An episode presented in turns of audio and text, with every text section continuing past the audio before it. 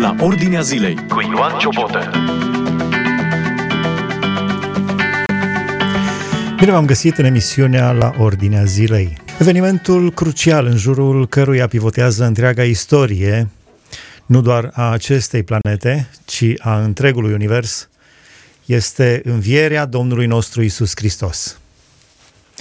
În momentele care urmează, încercăm să analizăm învierea Domnului Isus Hristos din mai multe puncte de vedere, cuprinse într-o vastă bibliografie.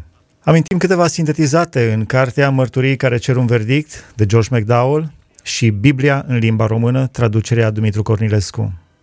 Vom încerca să abordăm din punct de vedere istoric învierea Domnului nostru Isus Hristos ca eveniment istoric petrecut în timp și spațiu. Învierea Domnului Isus Hristos este un eveniment istoric prin care Dumnezeu a intervenit în dimensiunile definite ale timpului și spațiului. În legătură cu aceasta, Wilbur Smith spune Semnificația învierii este o chestiune de teologie, dar faptul învierii este o chestiune pur istorică.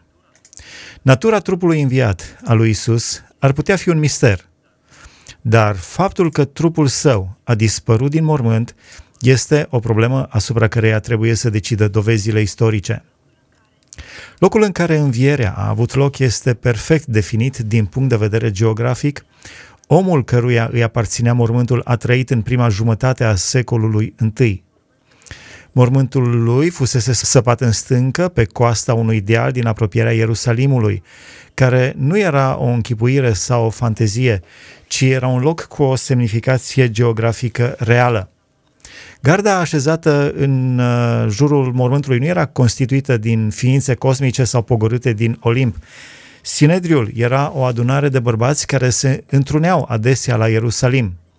După cum atestă o gamă largă de literatură, Isus, o persoană reală, un om între oameni, cât și ucenicii care au pornit să-L propovăduiască pe Domnul lor cel înviat, erau oameni reali, oameni care mâncau, beau, dormeau, sufereau, munceau și mureau, la fel ca și noi. Ce este doctrinar în toate acestea? Aceasta este o chestiune pur istorică. Ignațiu, episcop al Antiohiei, născut în Siria, care a trăit între anii 50 și 115 după Hristos și un ucenic al apostolului Ioan, se spune cu privire la el că a murit aruncat la fiare în Coloseumul din Roma. Epistolele lui au fost scrise în timpul călătoriei lui din Antiohia spre locul martirajului. Pe când avea încă o minte lucidă, el a afirmat cu privire la Hristos. El a fost crucificat și a murit sub Ponțiu Pilat, fiind răstignit cu adevărat și nu doar în aparență. El a fost răstignit și a murit în fața îngerilor din cer și a ființelor de pe pământ și de sub pământ. El a înviat apoi a treia zi. În ziua pregătirii, apoi, pe la ceasul al treilea, a primit sentința lui Pilat. Aceasta cu voia tatălui. Isus a fost răstignit pe la ceasul al șaselea, la ceasul al nouălea și-a dat Duhul și înainte de a pusul soarelui se afla deja în mormânt. În timpul sabatului el a stat în mormânt, în pământ, acolo unde l-a așezat Iosif din Arimatea.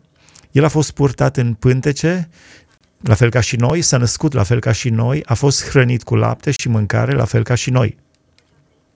După ce a trăit printre oameni, timp de 30 de ani, Domnul Isus Hristos a fost botezat de către Ioan Botezătorul, cu adevărat și nu doar în aparență.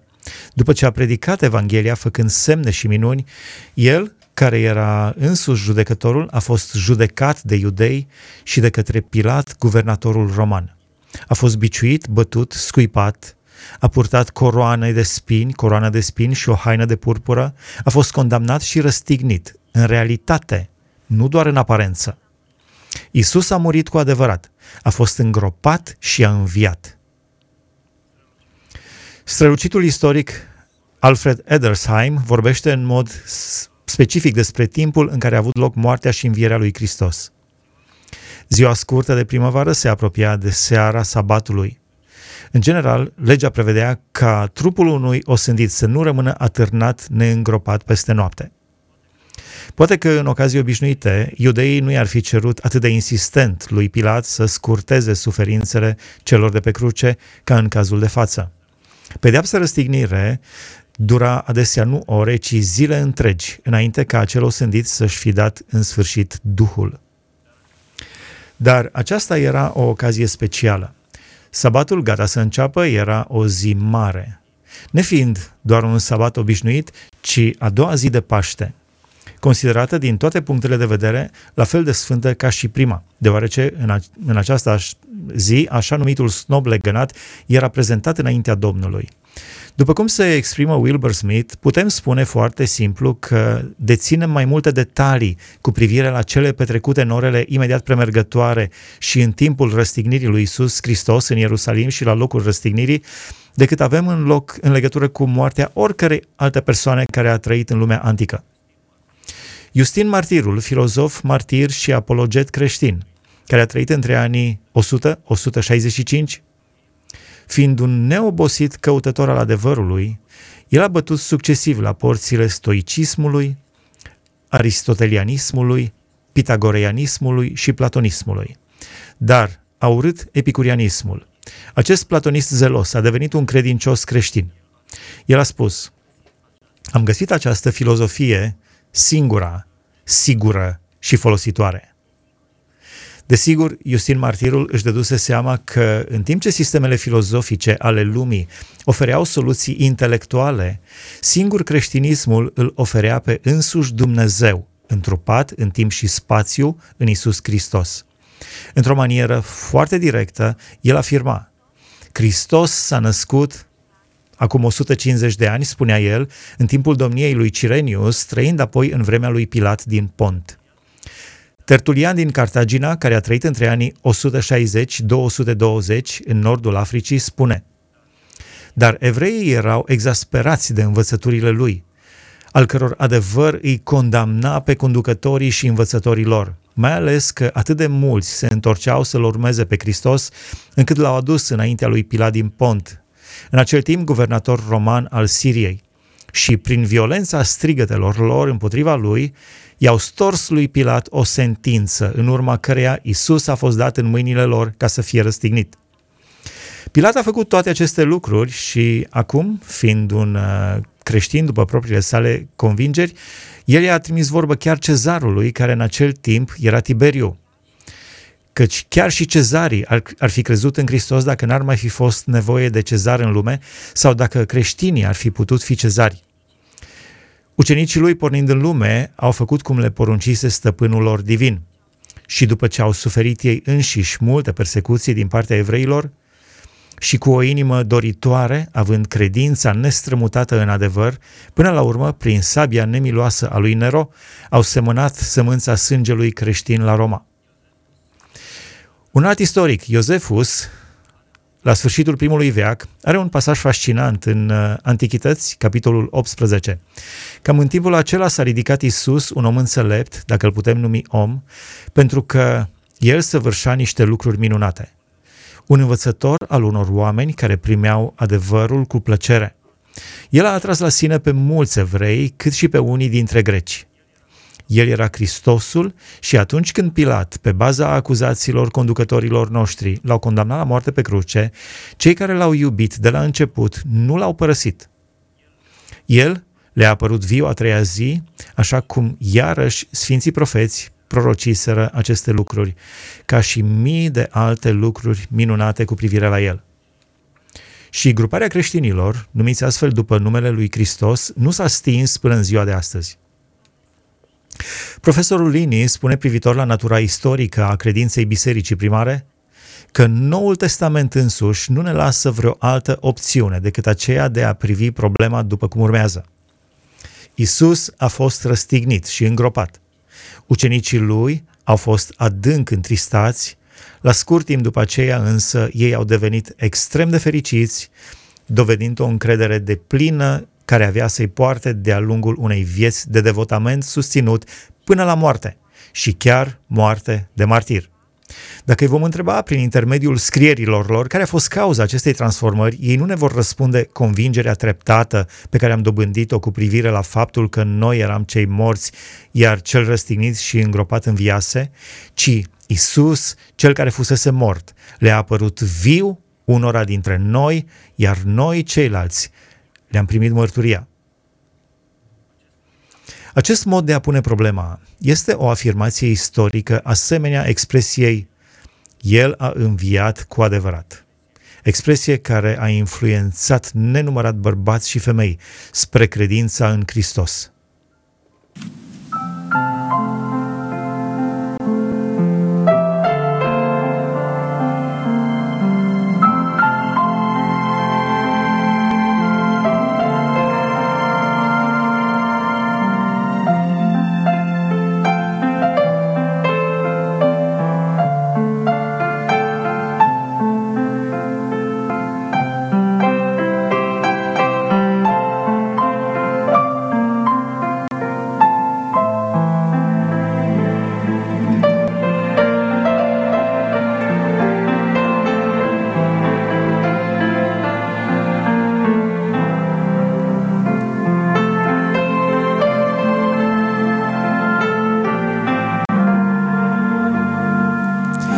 Vorbind despre caracterul elocvent al relatărilor Noului Testament, Bernard Ram spune, în Faptele Apostolilor, Luca relatează că Isus s-a arătat viu prin multe dovezi infailibile.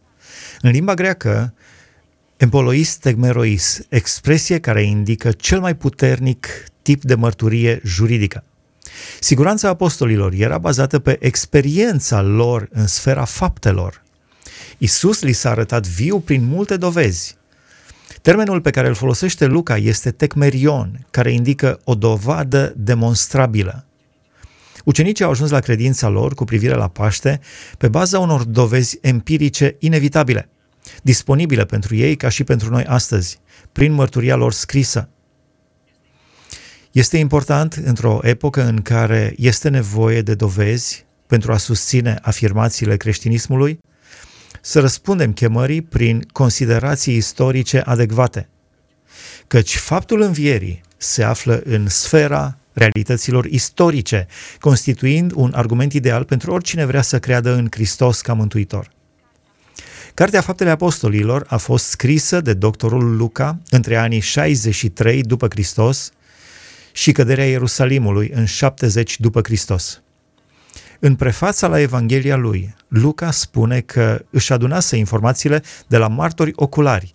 Și aceasta am putea trage concluzia. A fost de asemenea modul în care el și-a pregătit detaliile și datele în vederea scrierii cărții Faptele Apostolilor.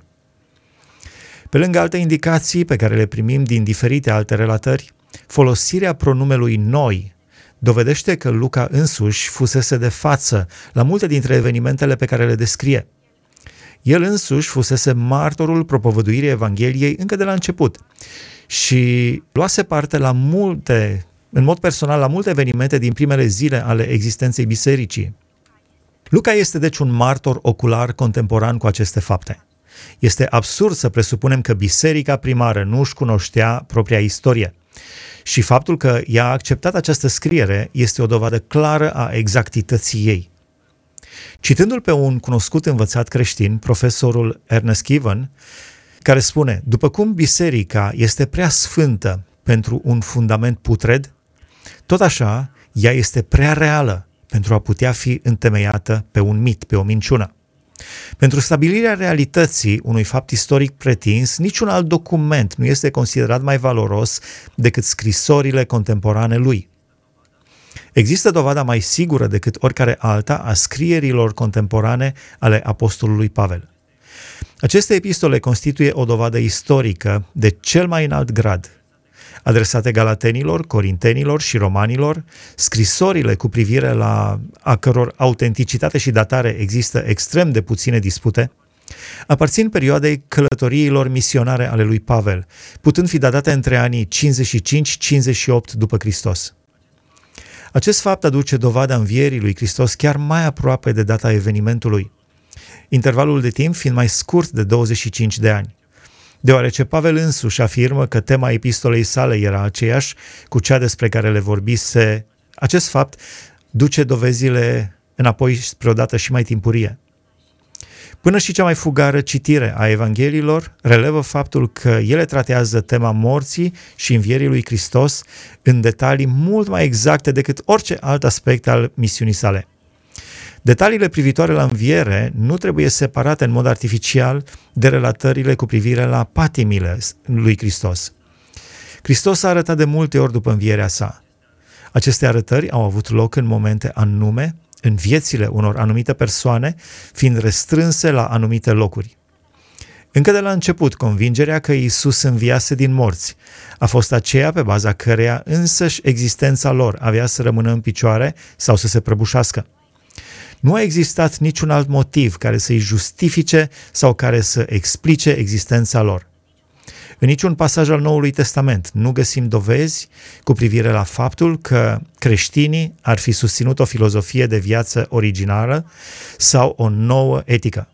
Singurul lor mesaj era să depună mărturie cu privire la ceea ce considerau a fi un eveniment și anume învierea lui Isus dintre cei morți, fapt cu adevărat distinctiv Obiectul propovăduirii creștinilor era declarația că Isus înviase din morți prin voia Tatălui și aprecierea lor cu privire la El ca Fiul unic al lui Dumnezeu și Mântuitorul omenirii. Când și concepția rezultată din acestea, cu privire la calea spre împăcarea cu Dumnezeu, era în acord cu ceea ce credeau. Speră Simpson spune, învierea lui Hristos este fundamentul creștinismului apostolic și aceasta atât din motive dogmatice cât și din motive experimentale. Cât de conștienți erau ei de caracterul ei fundamental, reiese din poziția pe care ea o ocupă în mărturia lor. Apostolii erau chemați să fie martori ai învierii. Esența creștinismului lui Pavel era Isus și învierea. Primele capitole ale cărții Faptele Apostolilor repetă afirmația Dumnezeu a înviat pe acest Isus și noi toți suntem martori ai lui. Ca fapt istoric, învierea lui a fost aceea care a dat oamenilor dreptul să creadă în superioritatea lui în fața întregii umanități. Aceasta nu este doar o chestiune legată de influența morală a caracterului, exemplului și învățăturii sale. Consacrarea lor totală față de Hristos ca mântuitor a fost susținută de această credință, neputând fi justificată în afara ei. În adevăr, cei care neagă învierea Domnului Isus Hristos neagă de regulă în mod consecvent și divinitatea lui și lucrarea lui de răscumpărare în orice sens pe care Pavel le-ar fi recunoscut.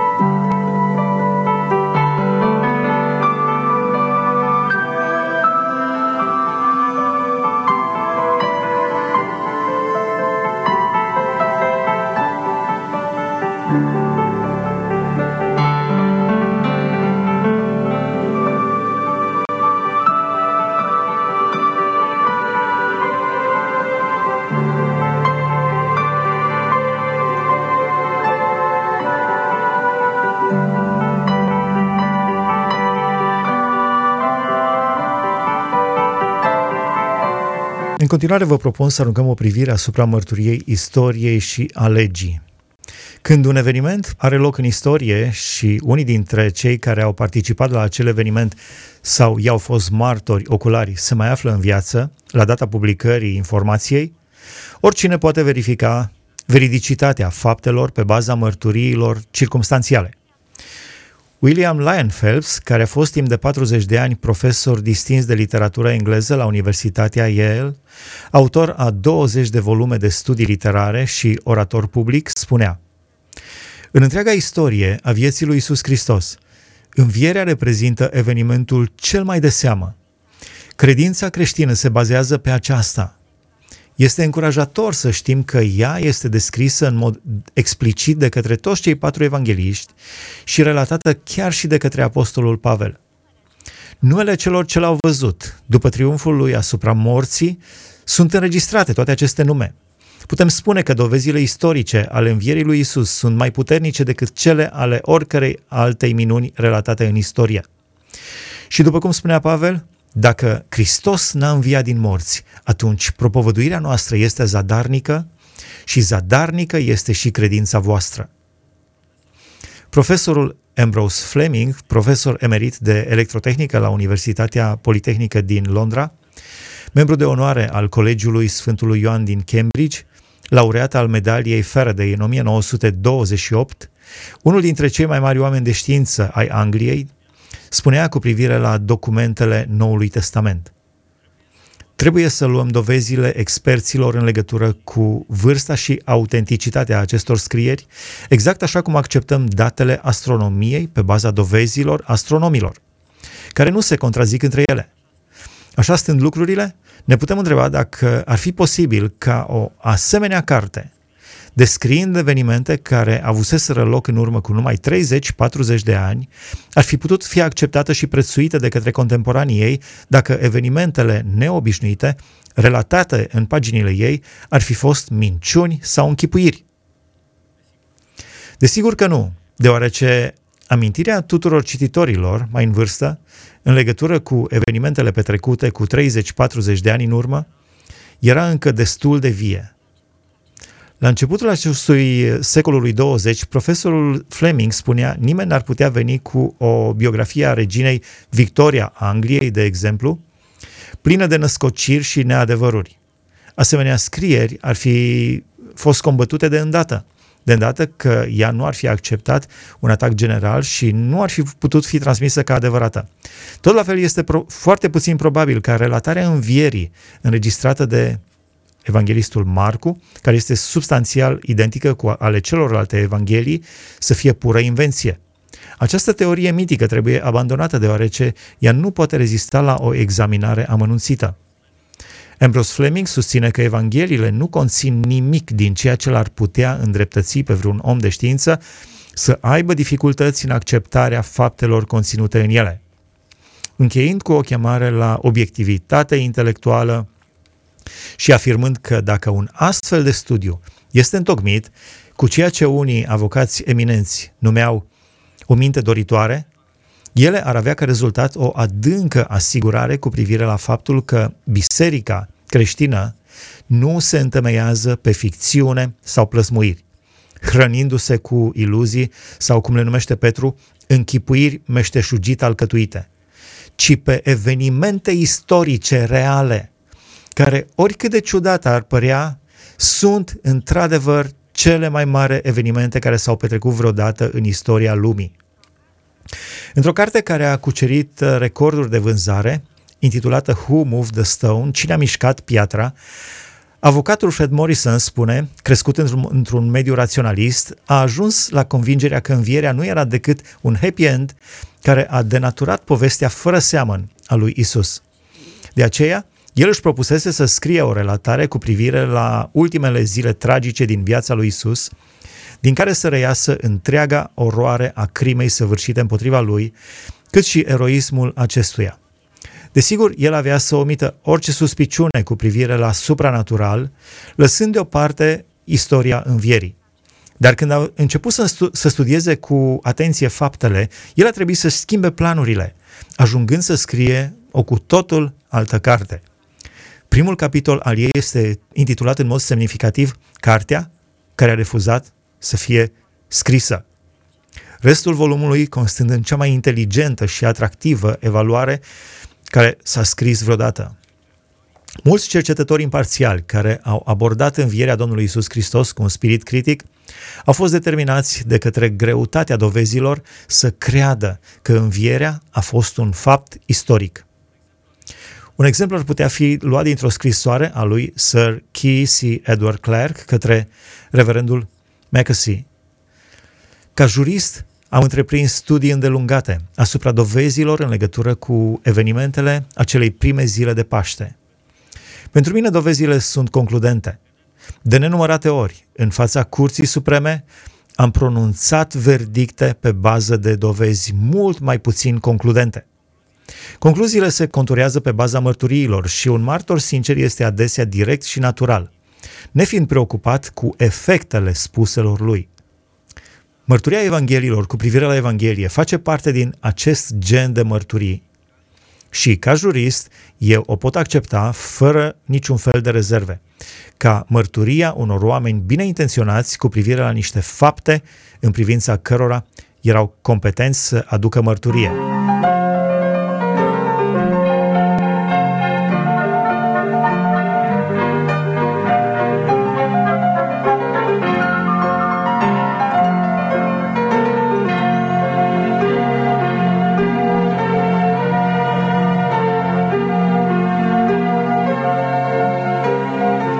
Pentru astăzi ne oprim aici, în această serie de mărturii care cer un verdict.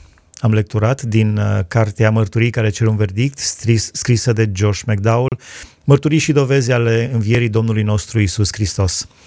Aici se încheie emisiunea de astăzi. Dumnezeu să vă binecuvânteze! Ați ascultat emisiunea La Ordinea Zilei cu Ioan Ciobotă.